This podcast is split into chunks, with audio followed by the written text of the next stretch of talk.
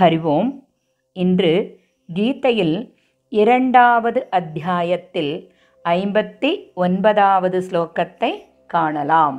ஸ்லோகம் விஷயா வினிவர்த்தந்தே நிராகாரஸ்ய தேகினः ரசவர்ஜம் ரசோப்யஸ்ய பரம் திருஷ்ட்வா நிவர்த்ததே.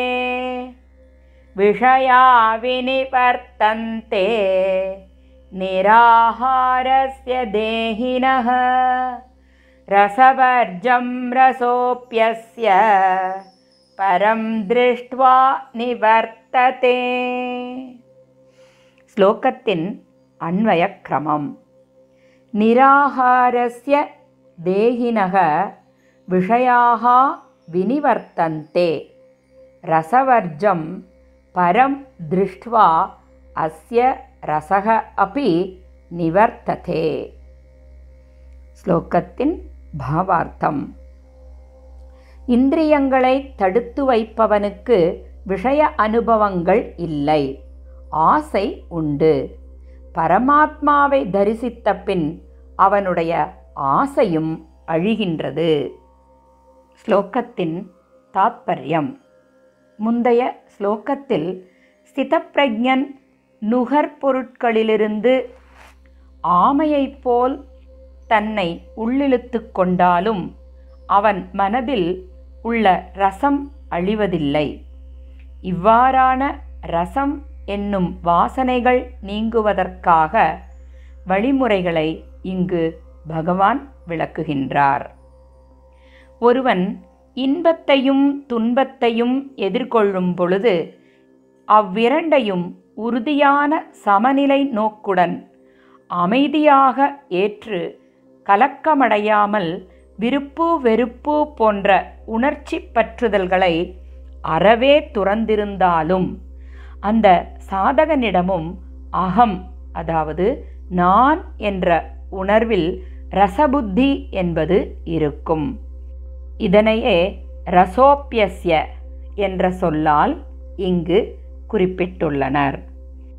மனிதனானவன் தன் மனதில் போகங்களுக்கு இருப்பையும் மதிப்பையும் தருவதால் அவற்றில் ஒருவித நுண்ணிய ஈர்ப்பும் சுவையும் இனிமையும் அவனுடைய மனதில் உண்டாகின்றன. இதற்கு பெயர்தான் ரசம் என்பது ஆகும். மேலும் இங்கு ரசபுத்தியை வாசனை என்றும் ஆசை என்றும் குறிப்பிட்டுள்ளனர். அதாவது அந்தக்கரணத்தில் மறைந்துள்ள விருப்பத்திற்கு வாசனை என்று பெயர். ஒருவன் அனுபவிக்கும் ஆசை சுகம் பற்று ஆகியன இந்த ரசபுத்தியின் வெளிப்பாடுகளே ஆகும். இந்த ரசபுத்தி ஸ்தூல ரூபத்தில் அதாவது வாழ்க்கையில் நாட்டமாக உருவெடுக்கின்றது. அதாவது வாழும் காலத்தில் ஆசை சுகம் ஆகியவற்றில் ஒரு ஈர்ப்பை உண்டாக்குகின்றது. எனவே இங்கு உலக விஷயங்களின் சேர்க்கையினால் உண்டாகும் பற்று நீங்கினாலும் ரசபுத்தியானது மனதிலிருந்து நீங்குவது இல்லை. மேலும் செயல் பொருள் நபர் ஆகியவற்றிற்கு அடிமைப்பட்ட நிலை நீங்குவது இல்லை. ரசபுத்தி நீங்கினால்தான் உலக விஷயங்களின் மேல் உண்டான அடிமைத்தனமும் விலகும். அந்த கரணத்தில் போகங்களின் இருப்பும் அதற்கு அளிக்கப்படும் முக்கியத்துவம் சிறிதளவேனும் இருந்தாலும் பரமாத்ம தத்துவத்தை உணர முடியாது. ஆனால் பரமாத்ம தத்துவத்தை அடைந்த பின் மனதில் உள்ள ரசபுத்தி வேரோடு அழிந்து விடுகின்றது. இது எவ்வாறெனில் வருபட்ட பயறு திரும்பவும் முளைப்பதற்கு பயன்படாதது போன்றது ஆகும். மேலும் கர்மயோகம் ஞானயோகம் பக்தி யோகம் ஆகிய சாதனங்களாலும் இந்த நிலையற்ற ரசம் அழிந்து விடுகின்றது.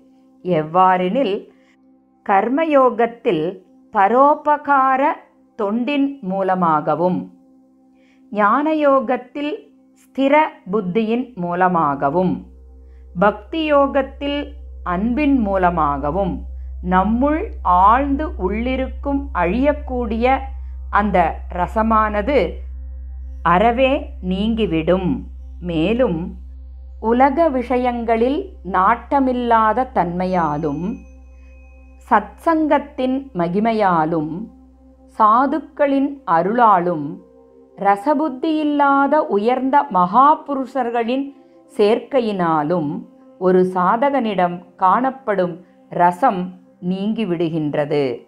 மேலும் ஸ்திரபுத்தியினுடைய அறிவு நிலை பேரானந்தத்தில் நிலை பெற்றுவிட்டாலும் இந்த ரசம் தானாகவே அழிந்து விடுகின்றது. மேலும் போகங்கள் அவனை சஞ்சலப்படுத்துவதும் இல்லை. ரசபுத்தி நீங்குவதற்கான வழிமுறைகளை இந்த ஸ்லோகத்தில் விளக்கிய பகவான் ஒருவனிடம் காணப்படும் ரசபுத்தியானது நீங்காவிட்டால் அதனால் ஏற்படும் பாதகங்களை பற்றி விளக்குவதை நாளை காணலாம். ஸ்ரீ கிருஷ்ணம் வந்தே ஜகத்குரும். ஓம் தத் சத்.